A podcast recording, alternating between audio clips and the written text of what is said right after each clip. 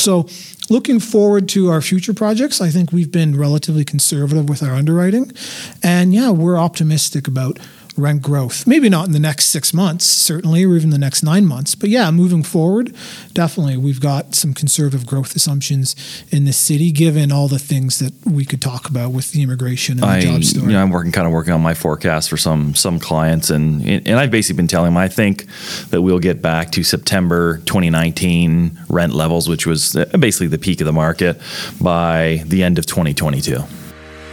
Welcome to Toronto Under Construction, a podcast about everything Toronto real estate.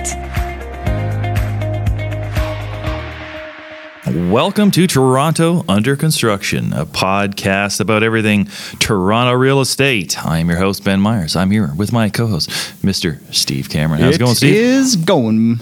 Good to be back. It's good to be Episode back. Episode number uh, 15? 15 and a half, 16. 16, something like that. So we are we're ready to go. We are and, fired uh, up. and we're it's we're- December something today. It's December something ish. Nose on the ground.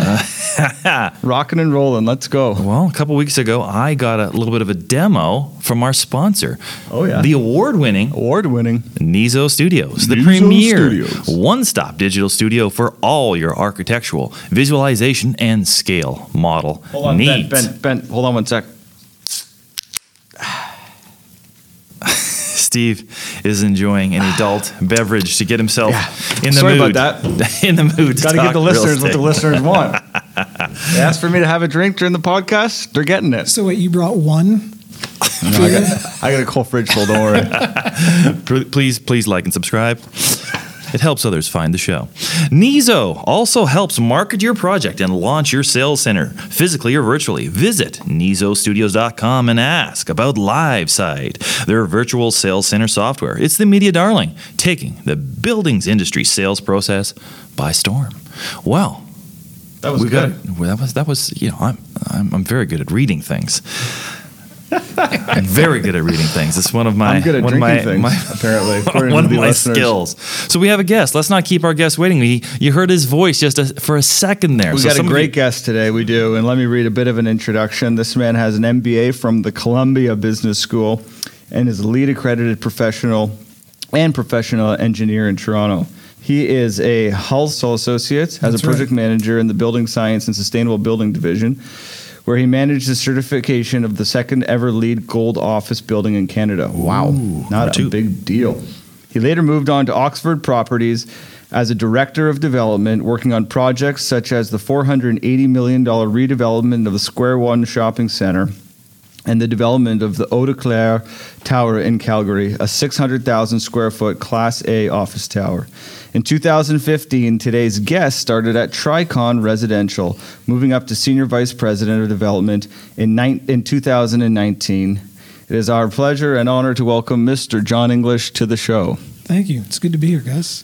So when we, uh, anytime we have our guests, obviously we give them a little bit of an intro, but uh, we'd like to go uh, a little bit deeper. Maybe tell us a little bit about where you grew up, how you ended up at Columbia in the, in the great yeah. city of, of New York. Yeah, yeah. uh, go Thanks. ahead. Yeah. No, no, no. Yeah, I'm uh, from Toronto, born and born and raised here. I, I lived uh, eight years in New York until I was like age three to eleven. My dad moved the family down there for for business reasons, and I I grew up in like the Oakville of, of New York, a town called Rye. Very idyllic uh, childhood. Came back, Cool. settled in uh, Yonge and Eglinton.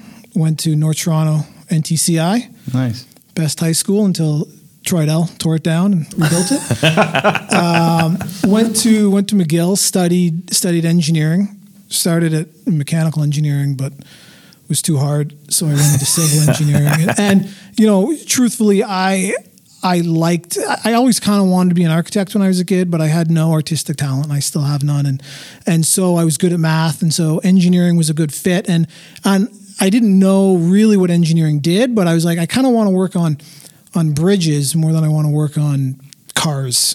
Fair. So so I, I went into civil, and it was a great decision. Uh, when I graduated, I, I managed somehow. It was it was a good time to graduate. 2005. Like they were just there were jobs. It was uh, it was easy for me and my my my classmates. I, I got a job at a place called Halsall Associates. Yeah, I kind of stumbled over that intro. Yeah, it's it's, it's, it's uh, well, it no longer exists, so there's no one there to be insulted. Um, it's You bankrupted it's- them? it's since been uh, it, you know it was, it was employee owned. It was swallowed up by Parsons Brinckerhoff, and then that was swallowed up by Balfour Beatty, and now it's part of Genivar, now WSP. Like you know these you've seen a lot of consolidation in the engineering space. Um, but at the time, for the for the four plus years I was there, it was an amazing amazing place to work. I I got to do two things. So I started off in their building sciences group. So we were doing like building repairs like window replacements roof replacements garage repairs. And and we were like the consultants but also the project managers. So we would tender projects and then we would manage the actual projects so we got hands-on technical experience but also project management experience. And then after a couple years we started this green building group. And you know i was young and eager and I guess yeah, I, I was a sustainable minded person. So I was like, okay, I want to do that as well. And so I wore I wore two hats, and so I, I started doing LEED consulting for new construction projects. And you know, I, I suddenly went from these sort of five million dollar capex projects to really big development projects, and and I realized I was like, wow, that guy on that side of the table he's got the best job in here. That developer at the end of the table who's telling everybody what to do, who's making decisions, that is the job I want. So how do I how do I get to the principal side? So I, I realized I should I should go back to business school and learn a couple things about accounting and corporate finance and so forth. So I, I got into Columbia and I was able to convince my girlfriend uh, to first marry me and then and then move to New York with me, and um, it was great. Like a lot of people go to business school and they learn nothing. You know, like people have undergraduate degrees in business and then they go to business school and they spend a lot of money to drink beer for, for two years or 18 months or whatever. and and and you know me as an engineer like i was like day one like what is this revenue stuff people keep talking about you know like it was like it was an amazing education so not only was columbia a good school and i met some lifelong friends and and was really in in the world capital of real estate i was learning a lot from day one and so it was it was a great experience and we had planned on staying in in new york you know, getting a visa and, and, and, continuing work down there. And I got a job at, at, Brookfield in between my first and second year in New York. But then uh, my wife got pregnant as as these things happen, and and we had our baby in New York, and we were like, this is terrifying, you know. so we're both from Toronto, our families live in Toronto, and so we moved back. And Sure. I was fortunate enough to get a job at Oxford Properties. So just just before we jump in, I'd love to talk about Oxford. I, I am curious how you decided on uh, Columbia, if you had applied to schools in uh, in Ontario. The reason I ask is there are a lot of people who listen to the show who are younger, and I get messages on LinkedIn all the time uh, from students or n- new graduates with their first job saying they love the show. Just interested in your take on the education that you got. Obviously, I understand where you're coming from as an engineer going into an MBA. There's tons there for you, but uh, would you recommend it for today's youth? I mean, so comparing a school to another is hard because I only, you know, I only have, only got one MBA. But Sure. from what I can tell, a lot of my good friends went to Rotman or, or you know, I work with some Harvard MBAs, some guys from Wharton, guys who went to whatever, lots of other HBA, um, Ivey. I think they're all kind of the same in terms of the, the, the level of the education. I think it's what you want to take out of it. I think if you want to work in New York, it helps to go to a school in New York. I think if you want to work in marketing, it helps to go to a school like Chicago where eh, more people who want to do marketing tend to go there. So, like at my school, they were like Shemez Varani was like a classmate of mine. You know, like that's that's how I actually got a job at Tricon. Shemez knew knew the guys at, at Tricon and, and knew I was looking to move. So that's a great example. Michael Olin at, at who was at Minto now at uh, Mad at me. You know, was Yeah. uh, was was a year ahead of me. So like Was Stafford Lawson there when you were there? no, so Stafford went to the MSRED program, and he was there uh, maybe a couple years ahead of me. Okay. Yeah, I know Stafford well though. A beautiful campus. I, I, I did one course in business analytics there. And Just, oh, just stunning, right? Mm. Yeah. You know, and if you're looking for campus to be really nice looking, then there's a plus. That's a great place to be. Okay, so let's fast forward. So why don't we jump into uh, just quickly your time at Oxford? Obviously, you're working on deals there from 40 million to 400 million in, in size. Give us a little bit about uh, that experience. Yeah, I mean, 480 Oxford- million. Oxford. I got to update my LinkedIn profile. I think. Yeah. Um, uh, sure. Uh, Oxford was a great place. It's an amazing place to work, and you know the best thing about it is the quality of people that work there. And I I met some amazing people who I'm still friends with, and and you know for a big big companies, all companies have churn. So if you work at a big company, you meet meet a lot of friends. You know, it's a great way to you know build your network in the city. So I'm really glad I worked there because real estate you know it, it's so much about sharing knowledge things like this meeting other people and and so oxford was my first foray in, into the real estate space in toronto so i'm really glad i did that um, and we worked on a lot of stuff i mean you're doing some industrial you're doing a lot of retail at the time uh, working on one big office project and and for a pension fund spo- sponsored real estate company you're you're doing a lot of analytics. Like I don't know what the hit rate was, but say it's like five percent. Like you're doing a lot of pro formas and you're looking at a lot of stuff because you have a lot of assets. So you're constantly looking at different assets that were looked at two years earlier, and you're like, all right, well, what about today's market conditions, or what about this idea? So you spend a lot of time. You know, I started there as an analyst. Like I'm spending a lot of time just in Excel, in um, Argus, like, you know, getting the fundamentals under my belt. And even though I was 29 years old and even though I had an MBA from a great school, I didn't know a single thing. So starting there in the analyst group, in the, you know, working as an analyst for a year was the best thing that could have happened to me because I really got, you know, some hands-on experience as to how to like create value in real estate. And then from there, you know, you become a project manager and then a director and you actually start, you know, steering Doing stuff? development projects. Yeah. And was all commercial, or did you do work on any residential? So I worked on a lot of residential in that we looked at a lot of pro formas. Um, but the challenge at the time, we had some great real estate. You know, we looked at Cumberland Terrace, which they sold shortly after I left. You know, rental was a new business, so there wasn't a lot of comps to look at. And I think pension fund sponsored entities are a little more conservative. You know, they love office projects because you can, you know, get a big pre-lease, and so you can you can start a project and it's sixty percent pre-leased, and you can take that to investment committee. A rental project is zero percent leased when you're out of the ground. So I think it was a harder sell at the time. So when I left Oxford, we hadn't done any rental, but we had looked at a lot of it, and I wanted to do rental, and that was one of the main reasons I went to Tricon. Perfect. Well, it's a perfect perfect segue Yeah, to. segue. Uh, yeah, I guess some people may not know exactly what what what Tricon does, so maybe give us the uh, the elevator pitch for your your product Sure. lines and and what you know what your particular your your focus is. Sure. So so Tricon's been around for for 32 years. Its original genesis was as a provider of equity to uh, mez equity to um, the condo space. So I think very similar to business the way you do. Um, you know, they worked with everyone in the city at the time. So it was a it was a private equity fund. They raised funds. They invested in in condos. You know, they Lanterra, Freed, Canderel, just everybody. Really? And and it was a very successful business for a long time. It went public uh, in uh, 2011, I think. Would you happen to know the assets under management prior to going public? you know, I should, but uh, no, it was a relatively small company. You know, coming out of the Great Recession, it got into single family rentals in a big way. So, you know, for the first time in the last, you know, less than 10 years, you've seen the ins- institutionalization of single family rentals. So we now are one of the largest owners of single family homes in the US. We have 22,000 homes Wow. in the uh, mostly in the US Sun Belt that we own and operate in house.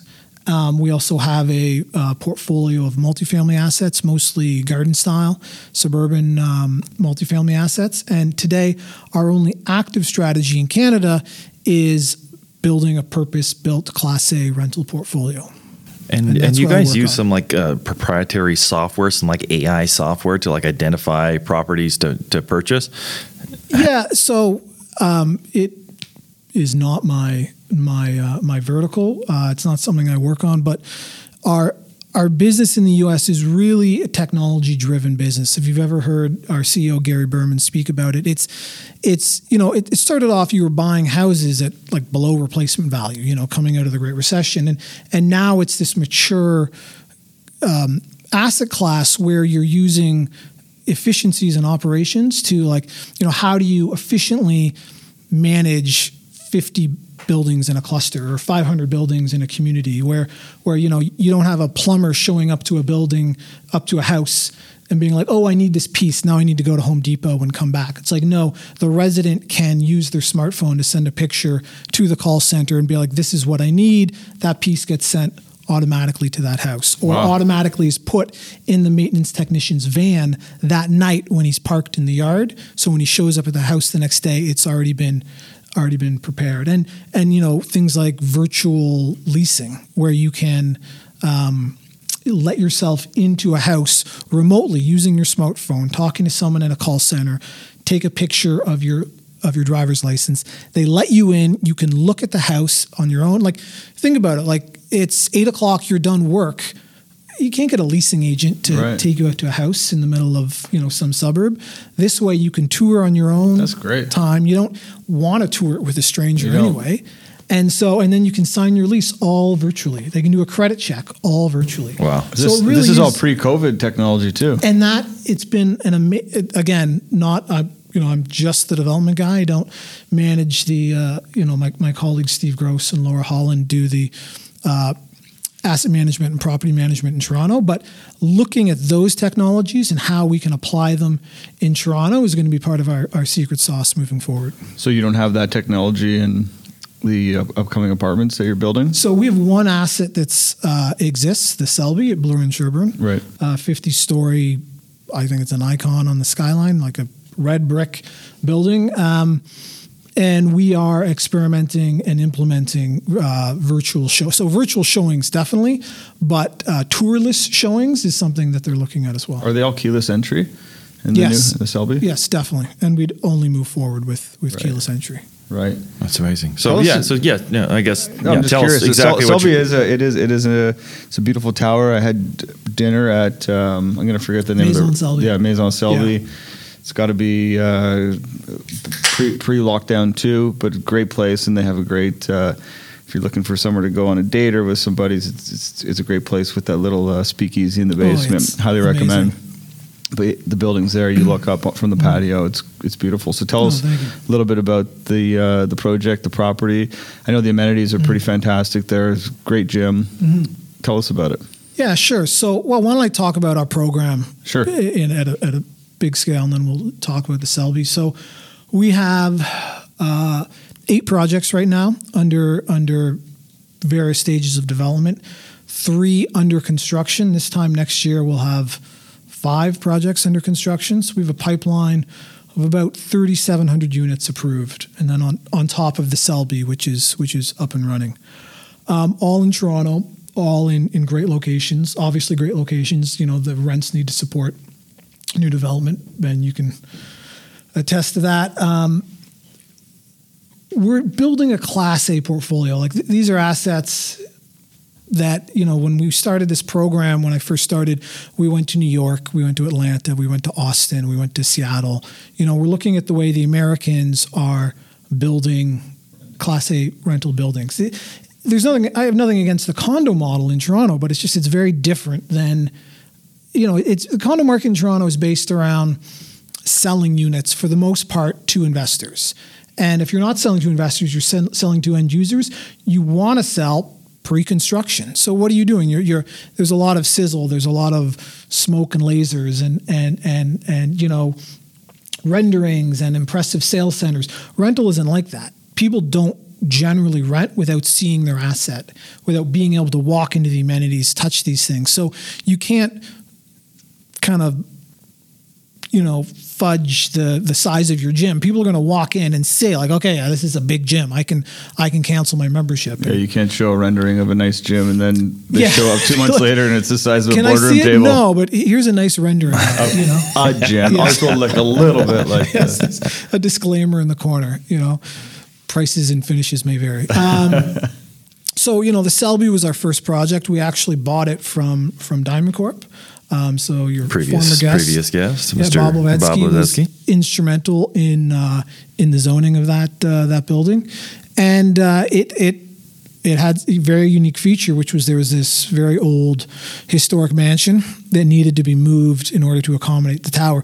We actually had to move this three story house twice. First, we had to move it back, we had to pour a transfer slab, and then again move it onto that slab so we could excavate four levels below it. So when you do go to Maison Selby, it's sitting on top of a four level parking garage, which is kind of cool.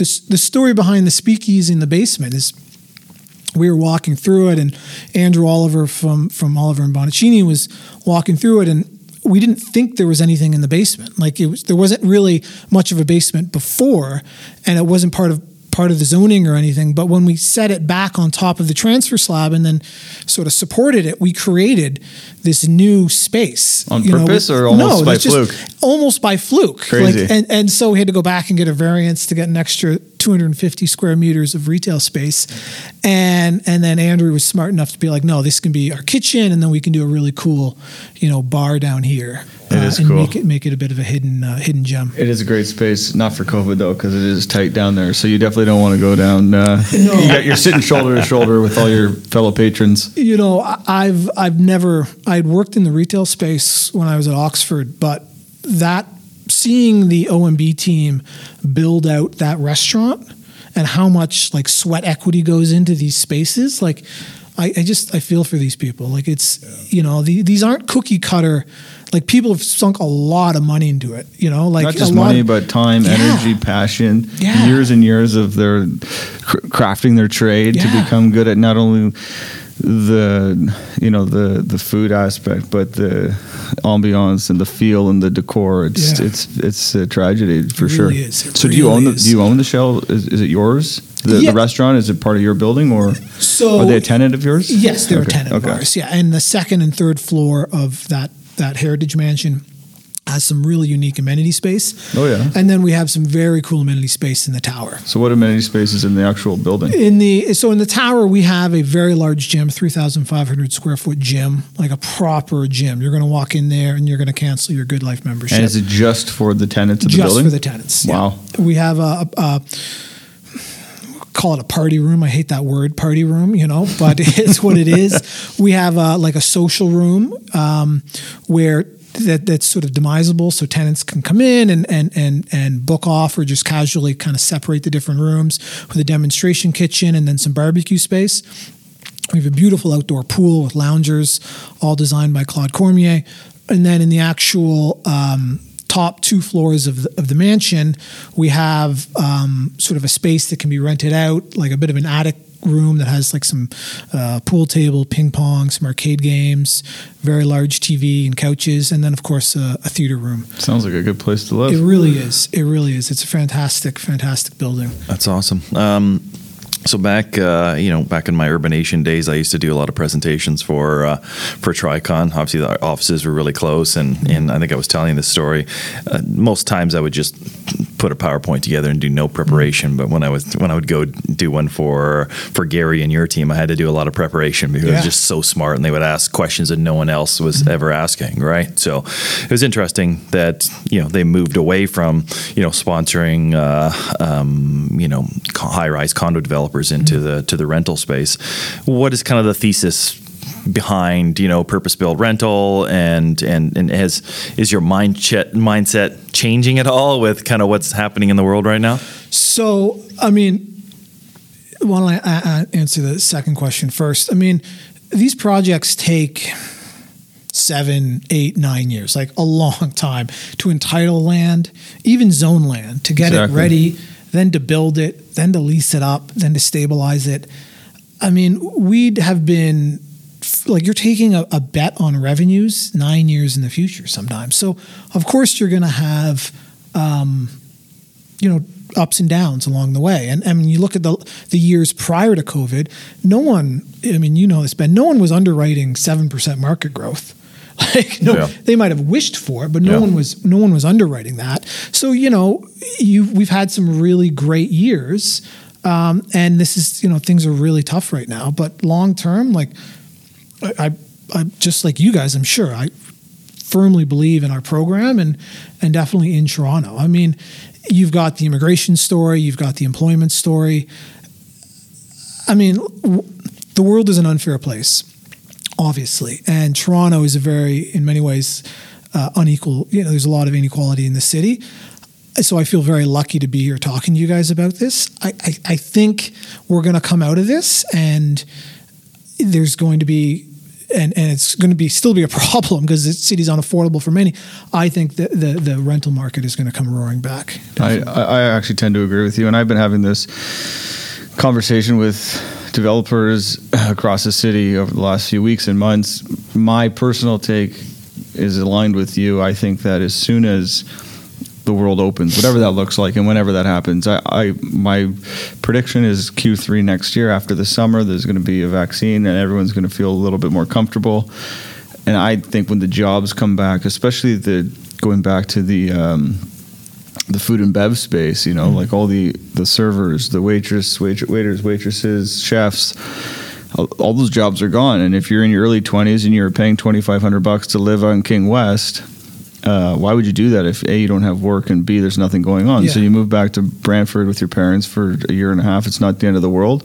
The second it opens up, I think it's going to be roaring back. 100%. And I and I do believe that you know a lot of these rental economics are going to work out better than maybe they were underwritten in the last year or two years. But like you like you said, for us, you know, when we're doing underwriting, we've been doing a lot of. We'll get into, you know, the PBR world, pur- purpose built rental. You know, we have the, the it's sort of like the discussion: Do we underwrite at today's current mm-hmm. rates, which are obviously, you know, according to Bullpen Consulting, down at least twenty percent? Do you underwrite that? Bullpen at- Consulting and Rentals.ca National Rent Report. yeah, that one. Do you write? Yeah, do you underwrite it at, at, at those numbers, or do you you know like do you underwrite it what you anticipate four years, mm. six years, eight years Sure. out? It's it's it's a very tough conversation because you never want to assume the market's going to go up in any kind of mm-hmm. conservative underwriting. So that must be a challenge for you guys, especially when looking to acquire new pieces of mm-hmm. dirt. The numbers may only work assuming some escalation, even if it's just natural inflation. Yeah. So you know, on the on the first point about you know, I mean, Ben, I, I don't I don't consider you a a housing bear at all. No, Um, no. you know, rents, rents might be down, you know, macro, but like part of our thesis, and you said this earlier, like what was our thesis? Like we believed and believe even more so today that tenants are going to be attracted to a professionally managed building where when your sink leaks in the middle of the night, you don't have to call a guy in Vancouver or Brampton. There's a number you can call. And when you want to talk about your rent, there is a number you can call. And there is a, you know, a A person you can go see is that is exactly. that possible? There's there's well, yes, post COVID, Virtually.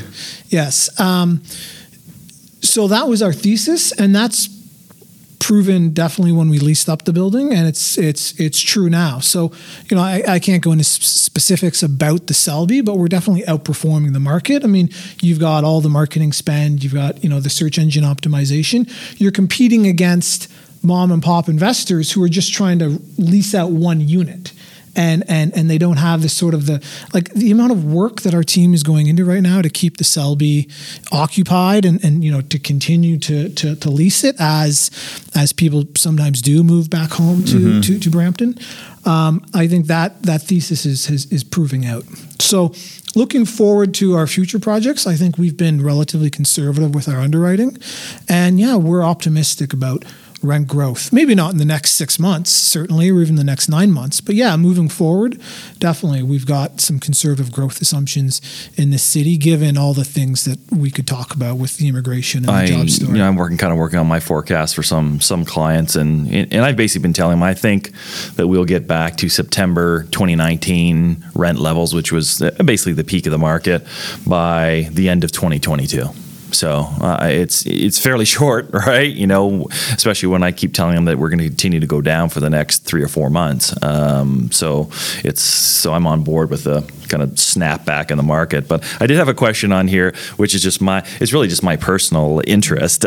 When you're underwriting a deal, and this is a number that I've always struggled with, what type of premium are you building in for your product for maybe a completed you know, recently completed new condo building that's le- investors are leasing units. What do you think that professionally managed, you know, uh, there's, uh, you know, your tenure is not going to be, you know, the unit's not going to be sold out from under you. You have security of tenure. What do you think that value is? Is have you ever, you guys ever had that internal conversation? Oh yeah, a lot. I, I can tell you, we don't underwrite that premium, but you are comparing yourself to the best product out there because you could say, you know, it, when we were leasing up at, at Bloor and Sherbourne, for example, um, like when we were starting that project, there wasn't any new product being built.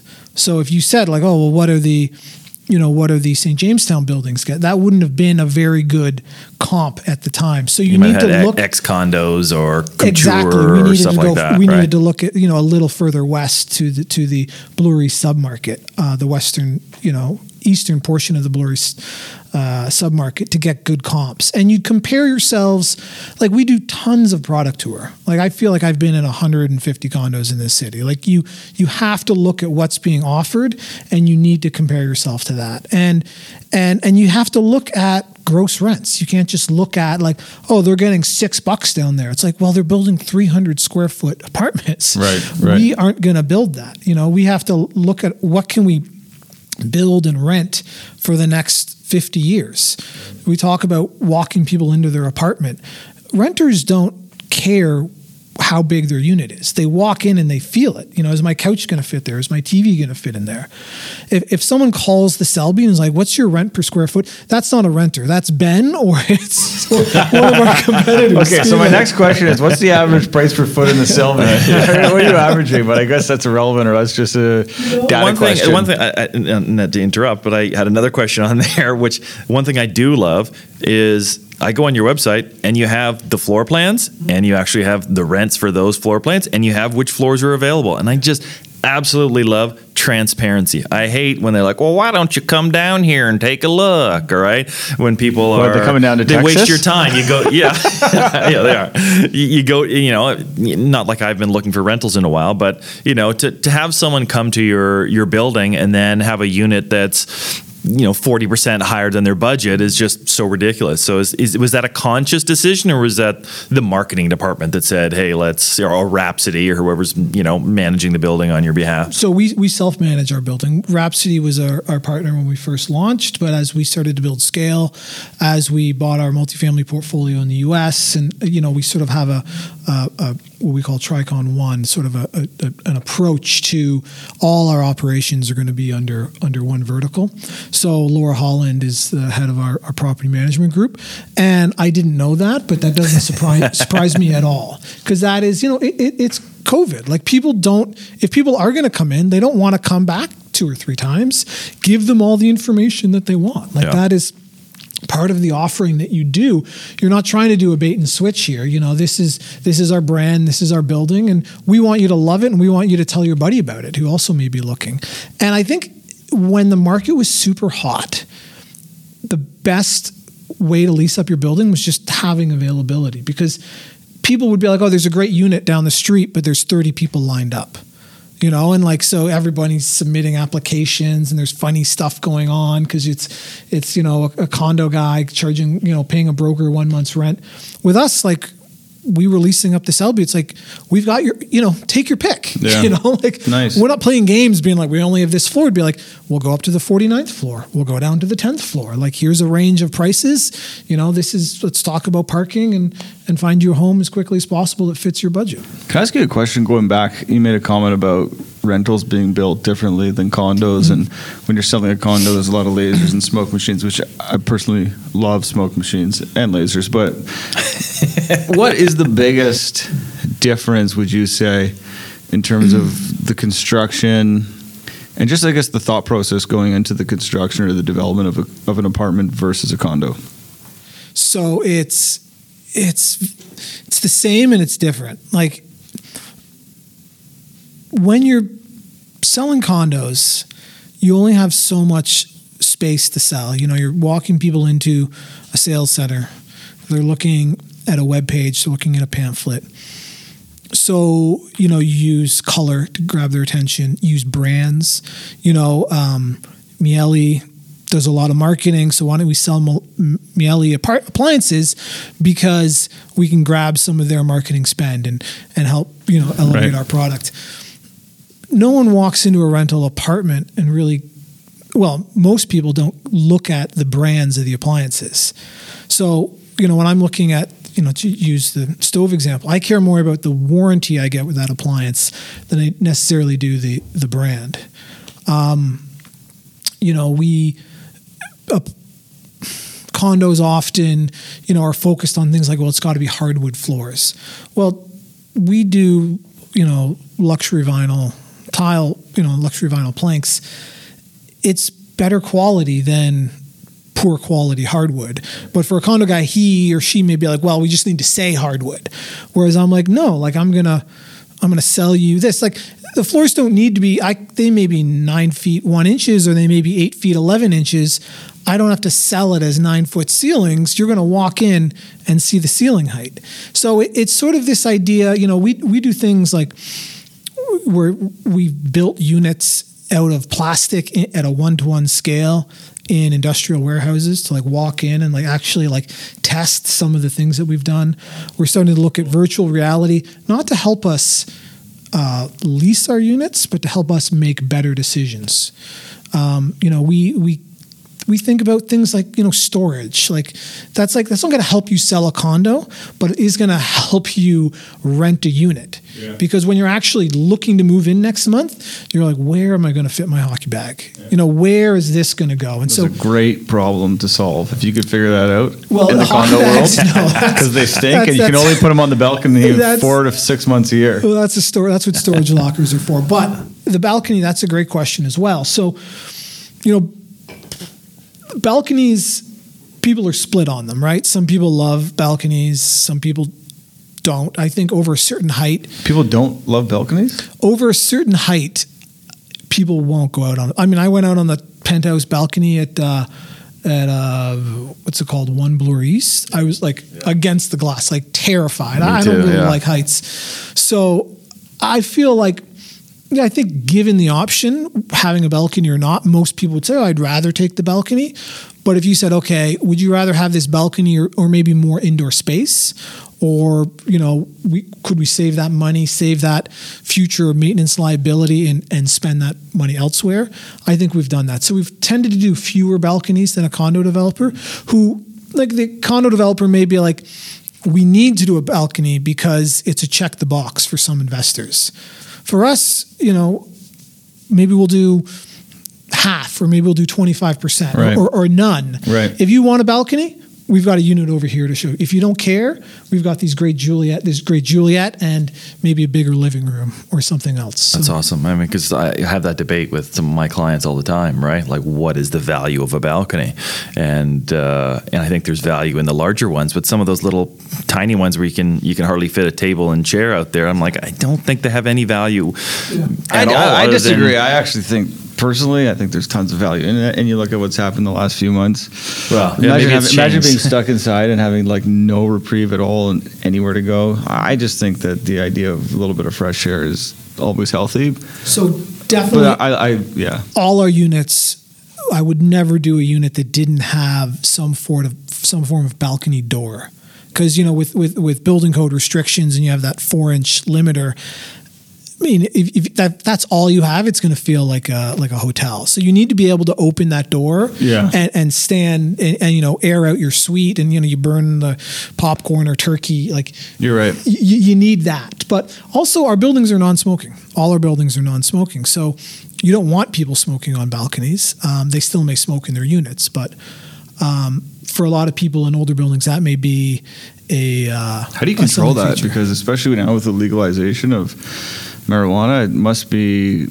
I know when I lived in a condo eight, seven, eight years ago, it was a problem. People were smoking dope on the floor, and everyone was complaining, and it smelled, and everyone knew who it was. And they went to you, know, you went to the the and I actually so fast forward my my uh, tenant decided that they're leaving because someone on the floor is smoking. Wow.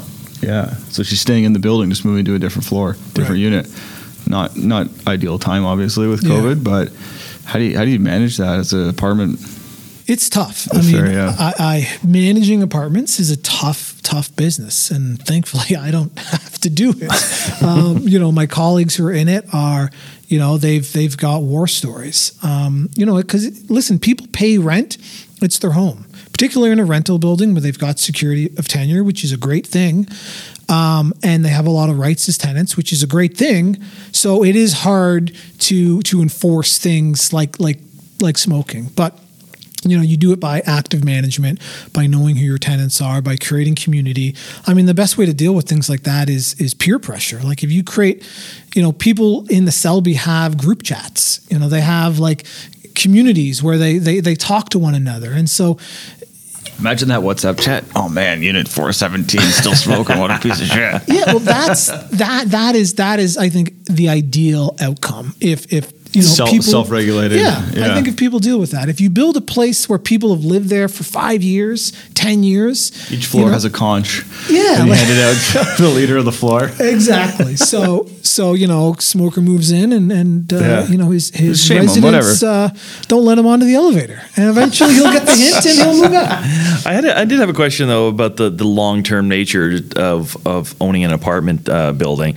Is the design? I mean, you guys have a have a, an amazing design at the Selby, and, and it looks very you know modern and fresh. But modern and fresh changes so quickly. Like, are you having internal conversations about how you you know what the units look like and, and how that might um, hold up over 10, 15, 20 years? Is that is that a conversation that you guys are having? Oh yeah, hundred percent. So, I mean, with the architecture, I I think I think Ben, you've told me once you maybe can't find the evidence of this, but I think a building that looks better will retain its value more, whether it's higher rents or just attracting more investor interest. Eh, You know, not all buildings have to be icons in the skyline, but we definitely don't want to build a building that we're not proud of. So, so architecture and design very important to Tricon. Um, in terms of the unit layouts, you try, you know, you have to be cognitive of, of that gross square footage. You know, the market will only bear what the market can bear, but you do want to be a little bigger than your competition. I think. I was thinking more long-term- more of like, are you going to do the different colored cabinets or the you know the black interiors or stuff that might you know in a- in in six seven years from now like oh that was so is it- that was here's- so let- twenty Let me ask twenty like a part that two to that question. I think it's a good question. I've thought about it. What about, or uh, has this ever come up of, okay, we're going to do, you know, sort of, this is going to be the style for this, but it's interchangeable and it's easy to, to switch out in 10 years when the style changes. So, you know, our tenant is there for 12 years and 12 years, you know, the black cabinets aren't in anymore. But listen, it's like a click in, click out, and we could put white in. So, I mean, listen, I, I, I think the it, comes back to my critique about the condo industry, where when you're selling condos, you're selling condos today before you start construction, and it looks fresh and it's it's attractive to investors today.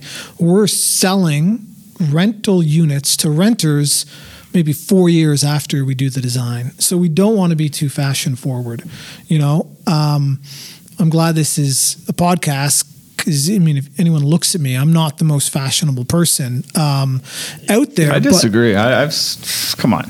So- you're, you're, you're a- I think you're a classic you know, I was, dresser a lot fishing, of I was gray fishing for a compliment. a lot of there. gray. I remember Grays, a back in of the day, blacks yeah, and nice whites. Yeah, I like dark, solid three piece So- gray suits. Come on. I too short to rock three pieces, but no, I think we try and be right up the middle. You don't want to be anything too. We're not trying to be different for the sake of being different, and and I don't think anyone's going to rent an apartment in our building versus another one because of the color of the kitchen. I mean, you look at a lot of our kitchens; they're going to be neutral colors. You know, we're not going to have a lot of you know, and if, if there are going to be colors, you're going to see them in the art, which is easy to switch around and move. It's going to be through the, you know, the, the Selby, the, the lobby in the Selby is in the, the lobby at the Selby is white, but we have a blue couch.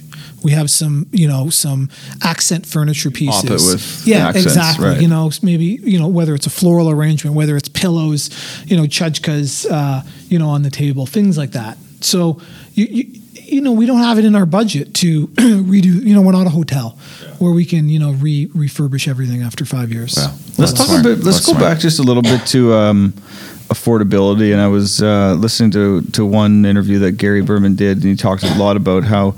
Um, you know, rentals. Listen, Toronto as a whole is, is not affordable. It's it's not a secret. There is a uh, demand, a supply and demand issue. We are undersupplied. Obviously, there's a lot of condo and rental units in the pipeline coming up, coming down. But what is the solution, in your opinion, to this quote unquote crisis, as he put it? Uh, and I think that there's a lot of housing bears, as uh, you you alluded to earlier, that that attacked Ben on Twitter. But you know, no one wants development, but everyone wants things to be cheaper. How do we fix this? Um, So the the the secret. no, I got no clue. You know, I, the, the, the the truth is is that there's no one. So the silver bullets are for for killing vampire werewolves. Like there's no silver bullet. Like we need we need a bunch of things. We need to intensify residential neighborhoods. We should be encouraging people to, you know, my in-laws, I built out a basement apartment and my in-laws live with us, so there's seven people in my house. Best thing ever. Um, I think we need to encourage people Did to you do say that. best? Best. Wor- worse? Best. Best. B with a B? Best. Okay. Built-in babysitters. Built-in babysitters. I was Built-in going to say the exact babysitters. same Yeah, thing. I'm- when I want to cook I'm dinner, kidding. kids go downstairs. Nana's got it. It is. It's fantastic. But I think we want like my parents grew up at Yonge at Eglinton. They still. I sorry. I grew up in Yonge at Eglinton. My parents' house. They still live there. There, the population decline in their immediate neighborhood is striking. Like it's just one, maybe two people living in these big houses uh, uh, on the street that, that I grew up in. Like it's there's a lot of these neighborhoods are, are, are hollowing out, and they could easily accommodate further intensification. So I think that's a big part of it. People talk about you know four story buildings being as of right in neighborhoods. Like we need more of that across the city. And we obviously need to, to speed up the approval process. The easiest way to reduce the cost to develop a building is if I could get one certainty on what I could build, because there's the more certainty I could could move faster and and and just save on on just costs all around. If we could Well, carrying costs of land financing from three years or four years down to one year Mm-hmm. would have an astronomical change on the A, affordability and B, price points. So maybe, you're Steve, right. maybe you won't like that if the people aren't paying you uh, interest for four, four years, four or five years while I'd they're be getting okay- approvals. To be honest, I'd be okay with it. it, it it's in this business, you want people to borrow money and repay them. I, I hear you in, in jest, but I mean, yeah, you want to lend the money. I mean, the problem we have all the time is we do an 18 month land, land loan. Everyone thinks they're going to get their approvals in 18 months. It's a pipe dream. yeah, It's a fantasy. It's- you know it's- like it's it's double. So then they're paying extension fees, then they pay renewal fees, then they have to renew for X period of time. It's expensive, and it's not you know for the average developer. I mean, obviously the top tier get the top you know the cheapest pricing, but the middle tier it's expensive. Yeah. it drives the price up. Yeah. No, it, it's. Uh, I, I think that's a huge, huge part of it. And you know, listen, we're not gonna. I'm not gonna say construction costs need to come down. I, I- can't see how how that could could be, and I don't think technology is is really going to solve the issue. But I, I think it's a prices lot aren't of going anywhere. yeah, I think it's a lot of small things. I think inclusionary zoning has a part of it. You know, at the end of the day, we need policies that are set in stone. We need certainty. So if you want to do inclusionary zoning, fine. Introduce a policy, make sure we have plenty of time to uh, Adapt to it. to it, and then keep it in place for 10 years. I agree with that, You know, sure. like the, the whole rent control fiasco where you know the one government lurches to one side to introduce you know rent control which was um you know wasn't flexible enough for new development you know didn't give us accommodations to to you know play with rents during lease up to, you know while the building was still being constructed. And then it didn't allow for any sort of uh, rent increases to deal with say inflation and then at the same time, the conservatives then took away that rent control, which you're like, okay, that's great, I guess. But then what happens if you lose the lex- next election? Someone else is going to come in and reintroduce it. It's and the it's like, fundamental problem with democracy, and it's one of my biggest problems with the Canadian government. I, I loved, listen, I'm obviously pro democracy, but it is very challenging, and I've been saying this for years now. To have a, a, a government in place, it takes them a new government in place. It takes them a year or two to kind of get used to the job, build their team, figure out what their policy is actually going to be, and then they have a year really to implement and do their job. And then it's all of a sudden the fourth year, and they're campaigning again. And you know, hopefully they get reelected if they're doing a good job. But if they don't, you- you're starting back from scratch. It's it's very frustrating, and I, I always make the joke. You look at the LRT going across Eglinton. We're like a kilometer every year. You look at subway construction in China. They're building a kilometer Sure. overnight. It's, and now, you know that that's a different style of government, and I don't. I'm not saying that that's the solution, but I, I, I feel I feel the same way. It's very frustrating. You get this momentum, and then just overnight start okay new policy. Well, you could have, you know, if, if the conservatives lose the next election, we could have three different rent regimes in the life cycle of one project. I I mean, these know. things take, like we were saying, seven, eight years. No, yeah, it's a good Like point. that's insane. How how can we plan around that? And the, you know, the city, uh, you know, there's excellent ideas, and they're reacting to things. And if they, I'm sure if planning tried to do anything bolder, they just get pushback. But again, like we just need certainty. That's all I ask for. Tell me what the rules are, and keep and them stick in to place. it. Agree. Yeah, no, I agree. It's it is uh, it's a good answer actually to a very difficult question. Yeah, we we're, we like to ask the ask the big questions, right, and the small ones. Uh, Let me let me ask you something. So we've talked a lot about um, the obviously this the podcast is called Toronto Under Construction, but it's it's I think it's about sixty five percent of your assets under management is single family rental in the U.S. So you, alluded to a little bit of that at the beginning, but tell us a bit about the U.S. market and how it compares to. I want to say the Toronto market, but if it does compare at all to the Canadian market, you're you're nodding your head no, so there's no comparison.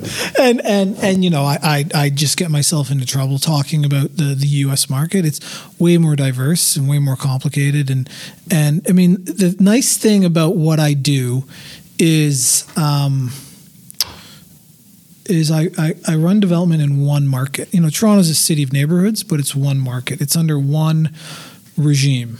And, and you know we'd, we'd look at Mississauga and we'd look at other markets, all very similar to the same rules that are in Toronto.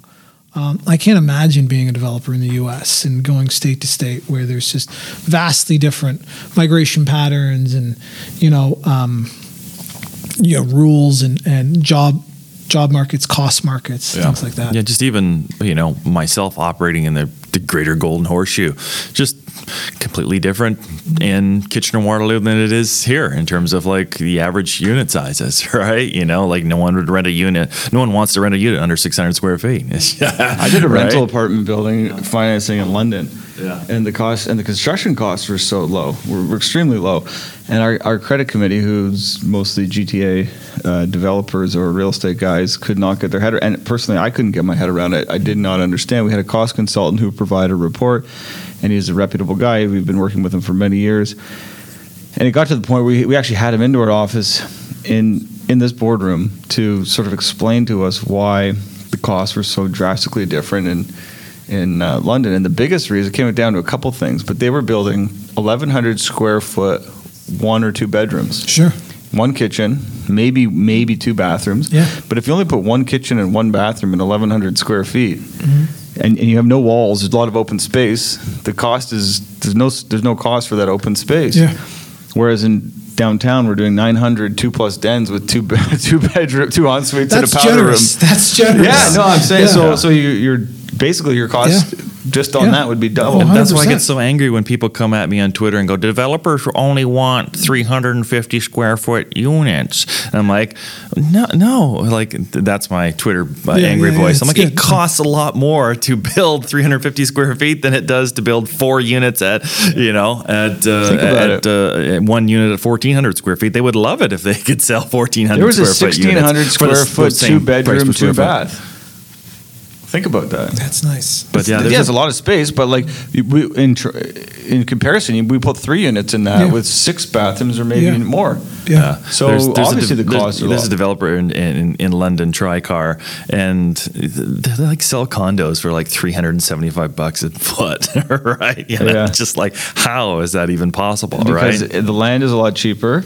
The finishes are relatively lo- lower end than you'd see in Toronto. No structured parking. Probably. There's no, there's, it's all above grade. There's no buildings beside the buildings, so there's no like tiebacks. Mm-hmm. There's no, you don't have to worry about your cranes. You know, like I Yeah. go, I go down the list of what you don't have to pay for. The DCs are lower. Your tax, your your overall parkland section 37 is lower. And another crazy thing about some of those markets is that the exterior of those buildings. It's like polished concrete with paint on it, so there's no cladding. There's no. It, it's it's a cheaper, cheap and cheerful product, mm-hmm. and it's affordable. I mean, it's it's the price point to hit the absorption that they have. and all the consultants are probably cheaper. I mean, the cost of living is less out there, so you can, you know, the market demands less for a lot of the same services that you see in Toronto. Yeah, I, I, I tell some of my clients, I'm like, dude, I got three kids and I live in the city of Toronto. Like, help me out here, bro. Yeah, it does for Does some. that It does for some of these guys. So, actually, I want to maybe change change gears a little bit. And I in I've been meaning to ask this question, but I, I don't think I've ever asked it in the podcast. Is is there a property that you were underwriting that you didn't take that you look back now and be like, oh man, I we we should have taken we should have done that deal. Swing and a miss. So, so yes and no. So there are about three projects that we looked at um, nine months ago, say pre-COVID. I would have had a very different answer because the Selby opened last year, and our next project doesn't open until Q3 of next year, and so that's a big gap. Yeah. And the reason for that is just you find the, the best you know risk adjusted returns you can and and and we looked at a number of projects that would have fit in between that and they didn't so there was you know a couple projects um, you know one on Front Street, one in the Garrison area where we looked at and we were very close to acquiring and, and we couldn't. And and I was, you know, you'd go by, you'd see them under construction, and you'd be like, oh, the one that got away. Yeah. But now it's like I'm we're so Glad. fortunate that we aren't trying to lease up a new project right now. Like, 350 units uh, yeah, right it's now. really, it's really tough out there right now. I mean, in addition to everything you've said, just about you know what I what I think is a temporary hit to market rents, but also like it's just hard to find staff. Imagine hiring ten people to to operate a building right now, all in a COVID environment, and then leasing and like just you go out on the street here. There's no one out walking about right now. so so no, I think I think in hindsight, in years, ask me in ten years, I'm gonna be like, yeah, I totally predicted this, and that's why we passed on that project because I didn't want to do it. But um, no, you, you know, underwriting projects is a lot of work, and and you definitely fall in love with real estate, which you shouldn't do. And when you miss out on an opportunity because you know you want it but you couldn't get there, that's that's tough. I got another one for you. Is there a deal, sort of piggybacking on the last question that you've worked on, um, that something came up during the entitlement or construction that you wished you knew about during the underwriting, or any lessons that you learned that you could pass along in that I regard? mean, I, I think, like a lot of people, we were a bit blindsided a few years ago when there was that massive development charge increase. That we knew the old bylaw had lapsed and that the city was working on a new one, but the magnitude of that increase, uh, it didn't hit any of our projects. Sort of like you know we we quote beat that increase, but um, that was a very stressful sort of six months that definitely took years off my life in terms of you know trying to avoid what could have been a ca- catastrophic hit to to our to our underwriting, and and in hindsight. You know, of course, the city was in their right to to do that. To you know, look at their like like we should have read the tea leaves better. I think, but everyone should have. Um, you know, like I've never, you know, knock on wood, had like an environmental miss, um, and and never had like, you know, we've the only project we've ever taken to the OMB was was a settlement that we did with with the best in the business at Diamond Corp. So, you know, we, I haven't. You know, you meet guys who like buy a site and they entitle it and they they appeal it and they're like, we're gonna win, and they go right to the end of an OMB settlement and and they lose unexpectedly, and that has just got to be the worst. worst That's a tough feeling out feeling. there. Yeah. and we've we've we've never uh, we've never been in that situation. Luckily, Yeah, that's nice. So Ben, we're at about uh, our, our producer Nikki always tells us that we we got we got to try to keep it under an hour. We've hit the hour mark, but we like to end things off with a little bit of what we call the rapid fire. So we try and keep the answers to you know yes or no or five words or, or less. No one ever follows these rules, but we'll try our best. Some of them will be real estate related, some might not, but uh, we're just gonna we'll we'll we'll blast them at you. So uh, we'll start it off with an easy, uh, easy yes or no question. Um, and there's nothing easy about this question, and it's it's actually I, w- I would love to talk about this for ten minutes, but does Toronto need a vacant home tax? Yes, hundred percent. Okay, I'm going to give you 30 seconds to give us your reason. I mean, yeah, we we've a housing. cr- So yes, we need a vacant home. I mean, just take it real estate aside. As a citizen in the city, why would I want empty houses on my street? Like, like it's just it's unsafe. Like it's eyes on the street, like filling in whether it's neighbors in your condo, whether it's houses on your block. We don't want just empty lots. Do I do I think a vacant home tax will work? Hell no. like a one percent tax on an asset that went up ten percent last year. Yeah. Like, come on. There's, And the a people who reason. own them are, could care less. Yeah, right. there's a reason why they're vacant. It's because they're incredible retainers of value, and and they're making. uh, What did single family homes go up last year? Wow, I, just, I think November numbers it was like 15% in Yeah. the GTA, like Whole- 17, 18% Did, in do you guys make fifteen percent on your investments doing anything else? Like no. So I, I think yes, but I don't think it'll do anything. I, I tend to agree. I mean, uh, just to, you know, getting off the rapid fire, but uh, I thought the Vancouver tax wasn't going to work and wasn't going to do anything, but they raised a lot of ca- a lot of money for the municipality by doing it. So, hey, it, it worked. Yeah, and- that, that I guess that's a good. If the city needs money, and if they can raise money that doesn't impact me, sure. I another way- believe in it's another way taxes to- for everyone else. Yeah, another way to exactly. tax, quote unquote, tax the rich that isn't really going to be contested because you're right. If the values keep going at 15%, you're not going to have too many people Yeah. picketing at uh, Yeah. City Hall over it. Okay, let's keep going. Ben, Okay, take it away. okay. This is this is a tough one, and, and we and I've actually had this debate uh, before. What car should a developer buy to look successful but not greedy? A nice station wagon. A Woody? No, that, would be, that- that's a hipster developer. Maybe maybe one of your guys doing stuff in the junction. But no, like a, a nice Shout wagon, out Bill Gardner. like a nice wagon that's like, yeah, you know, I, I Nice like what I drive, but I've got a family, right? So I care about what I, you know, I, I'm an upstanding member of society. You know, nothing too flashy. Or if you have a flashy car, just don't be seen out in Toronto. Yeah, you don't so go, don't, don't do, go to don't the do laps of- in Yorkville in your Ferrari. Is what Yeah, you're don't saying. go to the public meeting with the uh, the gold uh, Porsche. No, sorry. The right answer to that, Ben, is a bike. That's what you should be riding. to. Shout out Bill Gardner again. Should CMHC get back to issuing 30 and 35 year mortgages?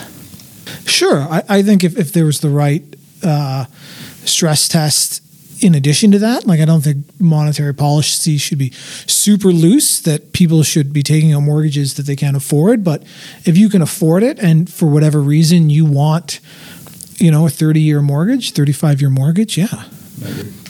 Oh, that's a good one. I'm glad I added that one. Uh, okay, what did I have in here?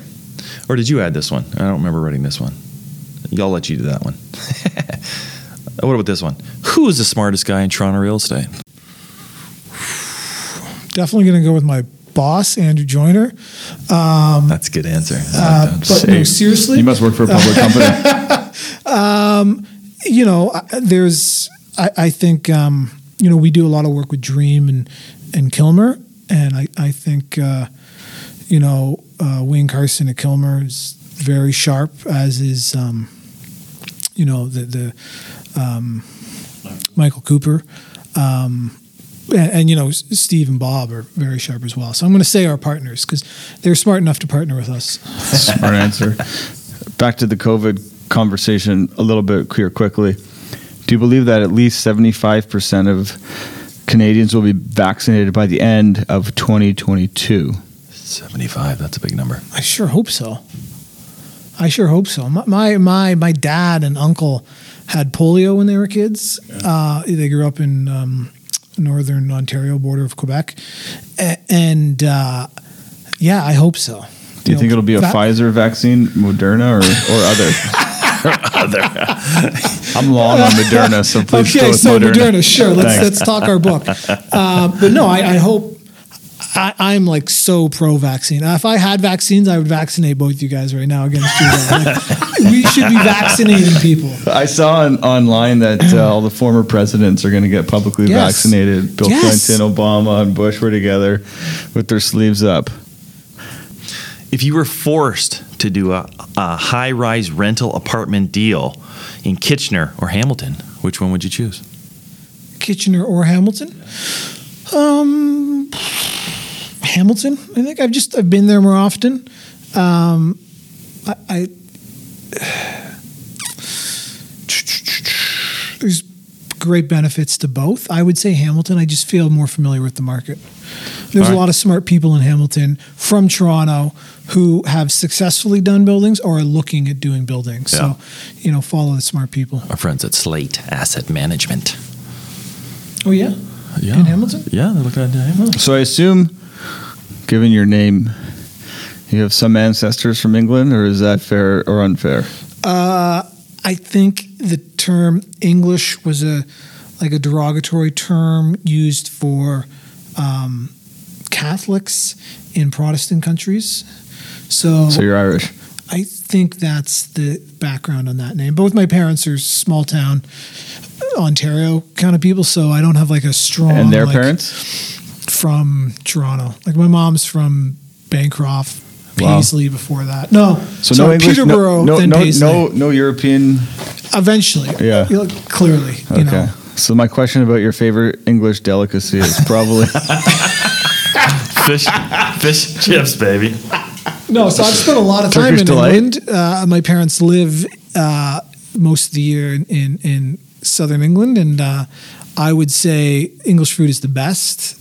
I love Really? pub food. Yeah, I love you know like cheeses and breads and meatloaf, yeah, yeah, gravy, yeah, sure. mashed potatoes. I mean, I'm a vegan, so I actually can't eat any of those things. But if I could, that's what I, want. yeah, I had the best fish and chips in my life when I when I went to England the last time. It was just like so good.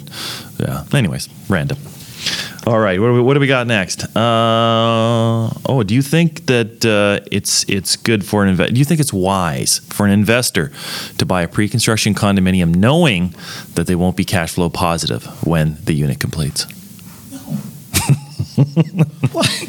No, no, that's Good terrible. answer. That's uh, We'll cut that out. why would you cut that out? No, No, that's a good answer because everyone, because a lot of people do, a lot of investors do it. That's But it's nuts, a dumb though. question. It's a dumb. It's it's it's not a dumb question. Sorry to. Here's here's the thing that people are like, oh, is that going to be cash flow positive? Like, I don't know. Are you putting thirty percent down? Are you putting fifty percent down? Or are you buying it cash? Like, that's you, if you're sitting if you're yeah. sitting on a boatload of capital and you're just going to close cash. Mm-hmm. I don't know. Is it, it's it's only it's only a, a negative cash flow if you make it a negative cash flow, or you can't afford it. And you know what? You Like, can't afford to have it. Yeah, I think everyone everyone uses the twenty percent as the, the as the benchmark of what most Yeah, investors sure. are putting down, right? here's the thing, though. I know people who are have great jobs that aren't in finance. Maybe you're in marketing. Maybe you're a doctor. Maybe you're a teacher. And, and you want to invest your money. And where? What have you seen? If you're 38 years old, like what have you seen the stock market do in your lifetime? What have you seen? You know, alternative assets do in your lifetime. Like real estate is something they get. Everyone in Toronto likes talking about real estate, and so even if you were cash flow negative, a lot of people say, "Well, I get a 25 year AM. Even if I buy the unit next to me, I rent it out. I'm out of pocket so much every month, but guess what? In 25 years, I own a second house outright. A lot of people think like that, and that's I don't think they're wrong. I think you could prove to them it's a bad investment, but like at the same time, they wouldn't feel that comfortable with any other alternative. So Yeah. like I haven't made any money on my other investments in my lifetime. Like who am I to Yeah, no, it's tell good- people that? Another good answer. Okay. This is really, really deep. If you were on The Apprentice TV show, would have Donald Trump fired you? good question, Mr. Myers. Um, I've heard that on The Apprentice, Donald Trump just randomly fired people, and the producers, after the fact, had to figure out how to like actually craft a story out of it because he had like no rhyme or reason. Like he was just totally all over the place, and the producers would be like, "Why did he fire that person? Let's try and you know in post production, story. Really? yeah, create a story." Where'd you hear that? Uh, I just reading about it when the man somehow became president four God. years ago. Oh God, and thank God he's gone. Ben? What do we got? What do we got? We're down to the end. Should they tear down the Rogers Center or renovate it? Renovate it. Yeah, like Agree. It's I uh, gotta, agree. I gotta agree. just from the sustainability standpoint, like you're really gonna plus plus how much public money went into that, right? Five hundred million. Something like that. Like, come on. It's it's like no way should they tear it down. It's Yeah. still okay. yeah, yeah. Okay, That's- final question. Final question. Who's your least favorite developer in Toronto?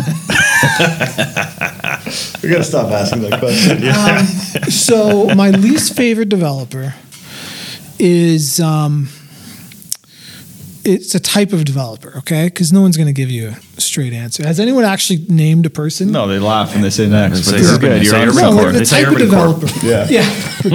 Yeah. um, no, I think my least favorite developer is the kind of guy that comes in, puts a lot of effort, probably a new entrant to the scene, puts a lot of money into like selling, you know, like the the, the, the smoke and the, the lasers, like I talked about, and then somehow gets capital, like just dumb money, and then they dig a big hole, and then it's three years Blow of litigation. You know, like it, this is a There's really, one of those in my- one of those in my neighborhood. Hard business, Danforth. and those people often think they can start with like a really small project, which are probably some of the hardest things Harder. to do. Yeah, harder. We've had this conversation all week this week. And and and and all they've done is they've inconvenienced the neighborhood, ruined a whole bunch of probably innocent investors who thought they were getting something more than they weren't.